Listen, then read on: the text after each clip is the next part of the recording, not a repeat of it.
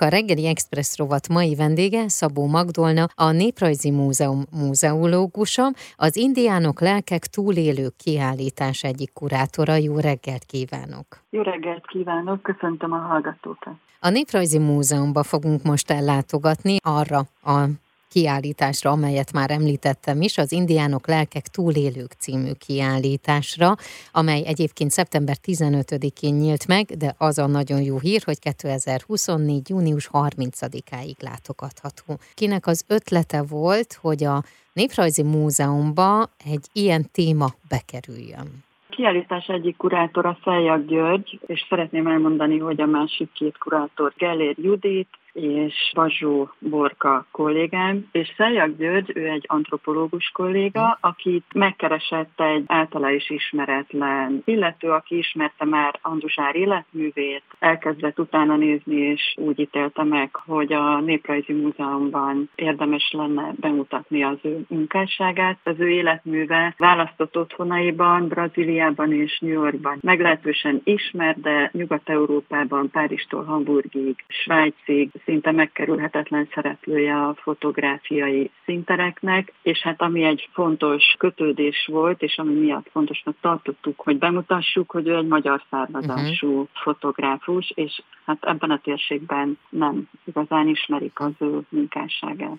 A Néprajzi Múzeum új épülete akkor most tehát egy kortás fotótárlatnak ad helyet, de hogyan kerül a Néprajzi Múzeum falai közé egy kortás fotóművészeti kiállítás? Mit mutat be? Ugye egy 93 éves, ma is élő fotográfus nőről beszélünk. 80 év elteltével is jelentős emlékeket őriz a származásáról, a nagyváradi otthonáról, jól beszél magyarul. Mindenképpen úgy éreztük, hogy ez a mi küldetésünk vagy feladatunk, hogy dokumentarista, de félig meddig antropológiai témájú fotókat a Néprajzi Múzeum Múzeumban mutassuk be. Az ő életműve a 60-as, 70-es évektől indul, és egészen a 2000-es évekig tulajdonképpen a 20. század második felétől elég föl. A kiállítás egy amazóniai őslakos törzsnek a, nem mondhatnám, hogy az életét, hanem a velük való kapcsolatát hmm. mutatja be. Nem elsősorban tudományos és antropológiai célra készült képeket láthatunk, hanem ennek a Yanomami indián csoportnak a Brazíliában való státuszáról beszél, hiszen ezek a fényképek tulajdonképpen a 90-es évek elejétől egy aktivista szerepű, aktivista hozzáállásnak az eszközeivé váltak. És igazából ezt a fejlődést, amíg eljutott ennek az amazóniai törzsnek a tulajdonképpen értük folytatott harc és megmentésért, tehát ezt az évet próbálja a kiállítás bemutatni. Hány kép látható itt ezen a kiállításon? Több mint 120 kép hangsúlyoznom kell, ezek egészen szokatlanul nagy méretű fotók, a legnagyobbak 1 méterszer 150 méretűek, amelyeknek a fekete-fehér változatai, ugye ezek analóg technikával készültek annak idején, és ezek kézi nagyítással kerülnek bemutatásra. Tehát ezeket Sao Paulo-ban, analóg fotostúdióban nagyították ki, de hát ugyanúgy a színes felvételek. A fotókiállítás mellett mi az, ami még található ebben a tárlatban? Ha valaki ellátogat oda, akkor megismerkedhet ennek a törzsnek, törzsnek mondjuk, jól fogalmazok? Igen, őslakos. Uh-huh. Őslakosoknak a szokásaival, életével, illetve azt, hogy mit érdemes tudni róluk? Igen, tehát a fotósorozat tehát nem kifejezetten antropológiai szempontból mutatja be ezt a törzset, vagy ezeket az őslakosokat, ugyanakkor olyan sorozatokból válogattunk, amelyek az életmódjukra is rávilágítanak, a lakókörnyezetükre, az együttélésükre. Találhatunk egy sorozatot a Reahu nevű halotti szertartásukról, az úgynevezett mítoszrajzaikból is bekerült néhány eredeti példány a kiállításba.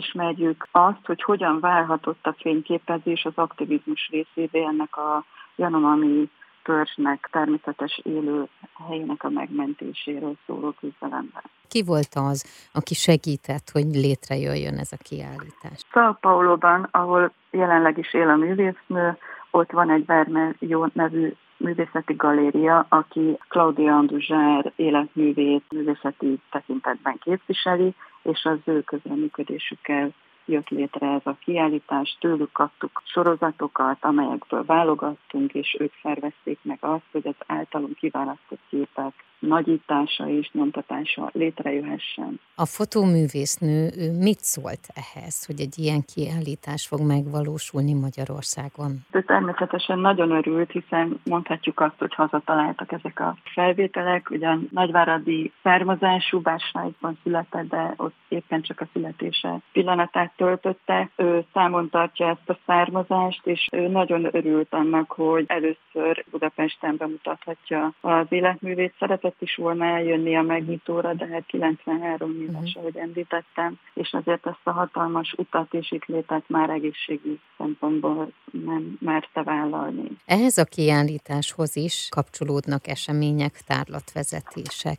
Itt mire számíthatnak azok, akik ilyen programon vesznek részt? Természetesen tartunk kurátori tárlatvezetéseket, amelyeknek különböző tematikai hangsúlyokat próbálunk adni. A négy kurátor négy különböző szem szempontból igyekszik kiemelni a kiállítás hangsúlyait, és természetesen lesznek olyan szakmai programok is, amely a látogatók, illetve a nagy közönség érdeklődésére tarthatnak számot. Ezek részben antropológiai témájúak, részben fotográfiai témájúak, tehát akár a női alkotók, női fotográfusi attitűd elemzésén keresztül közelítve az Anduzsár életműhöz, vagy éppen fordítva ilyen típusú beszélgetéseket, aztán az amazóniai indiánokkal kapcsolatos kutatásokról, a Néprajzi Múzeum érintettségében a gyűjteményhez és a korábbi kutatójához, Boglár Lajoshoz kötődő beszélgetések, és még uh-huh. számos más program, amit nem szeretnék most előre elárulni, majd kommunikálni fogja a múzeum. A néprajz.hu weboldalon, illetve gondolom a hivatalos Facebook oldalon minden pontos információt megtalálnak a hallgatók.